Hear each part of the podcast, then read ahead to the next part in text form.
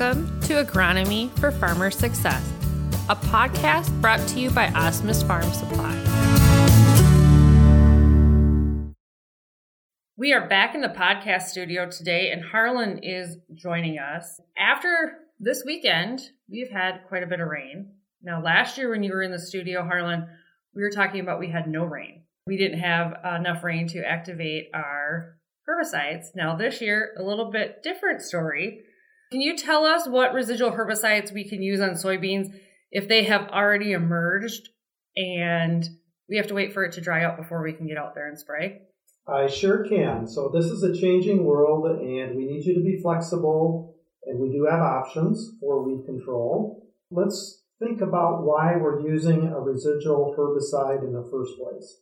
Typically called pre emerge herbicides are things we try to get on the crop before it emerges. And the, the goal in that is to get the herbicide on before the weeds germinate. So we're keeping weeds from coming up as well. If you've missed that window and the soybeans have emerged, that probably means some weeds are germinated and will be emerging quickly as well. Products that cannot be put on after the soybeans have emerged uh, would need to be replaced by products that can be put on. Typically, they're going to be in a group 15 class of herbicide.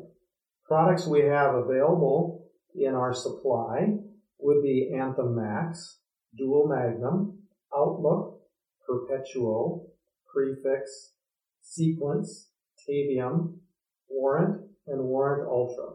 Those will all give us the residual control that we're aiming for and keep the field clean until our post-emerge pass comes in that mid to late June, early July timeframe. This might be something that's a little bit different for farmers. And what precautions should they be taking when they're out there spraying these products? Yeah, good question. So some of these products I just mentioned are mixtures of more than one ingredient. Specifically, Anthem Max, Perpetuo, and Prefix are three I want to mention today that would have some precautions. And the precautions are around the maximum use rate that can be used in a year's time. So first of all, with Anthem Max, Anthem Max is a combination of pyroxasulfone and Cadet. So the maximum use rate for the year is 8.15 ounces. And typically we're using 4 ounces. So that would leave you enough room if you already have in your plan a four ounce use rate with your post emerge pass coming in mid to late June, early July. That one's got some, some space in there. So you could put Anthem Max on twice. Perpetuo six ounce normal use rate, that's pyroxasulfone and resource. Six ounce typical use rate. We can only use 10 ounces of that a year. Again, if you're getting um, to the, the recipe that's got the Perpetuo in it already, for uh, what was going to be our second pass. Uh, that would be one that you probably would not want to use this time of year. Prefix would be the third one. Prefix is a mixture of dual and reflex. That is a typical use rate of 32 ounces, and that is the maximum use rate for the year. We could use prefix now and then not use it later. The good news is with our straight group 15 products, single ingredient products, Dual Magnum, Outlook, Warrant. They have high use rates so that we could use them both times. An example would be Dual Magnum just expanded their label to uh, enable people to put on 3.9 pints per year. And the typical use rate is about one to one and a half pints. So you could do two passes of that and not worry about a maximum use rate. Outlook maximum use rate 24 ounces. Typically, we're going to be doing a 10 ounce use rate in this post-emerge window, so you've got some, some space there as well. What it's really going to boil down to is you have to make a plan with your Asmus Farm Supply agronomist with these things in mind and uh, other questions that you may need answered as well.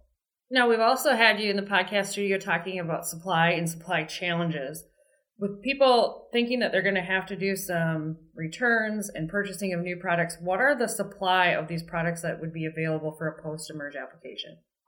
So I specifically did not mention Zidua SC as a uh, group 15 single ingredient option because we are sold out of that. If some of you have Zidua SC in your supply and we're planning on using it in that second application window, you could put that on now. So there's nothing prohibiting you from doing that. Uh, the rest of the products I listed are either in good supply or plentiful supply. Consult with your Asmus Farm Supply agronomist uh, to get the specific details of that. But uh, since I did list those names, that means we do at least have some of them available, and uh, there's different quantities based on the product. So we would encourage you if you know that you're going to be in this situation where you're going to have some returns of products you're not going to be able to use and you're going to be looking at doing new products to give your trusted Asmus Farm Supply agronomist a call and get those new products booked so that you can ensure you're getting the product of your choice. And that kind of works with some of the stuff you have going on already with your systems. And is there anything else you would like our customers to know, Harlan, given the weather that we've had the past couple days? Yes. Uh, let's keep in mind that when are going to be spraying newly emerged soybeans at various stages, cotyledon, you know, unifoliate, first trifoliate, you will probably see some response. I don't want to say burning, I don't want to say stunting, I don't want to say other words, but there will be some response. And the response to the herbicide being applied to the plant will be varied based on the humidity and temperature of the day and what other tank mix partners might be in there. Just be real cautious, ask a lot of questions. We have good answers on uh, keeping weeds, of course, from coming up is our major goal here, and we have options for that.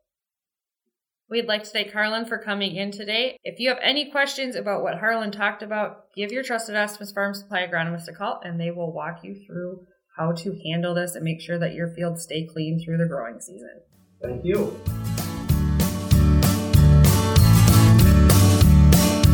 Thank you for listening to Agronomy for Farmer Success. If you'd like any additional information, please contact your trusted Asmus Farm Supply agronomist.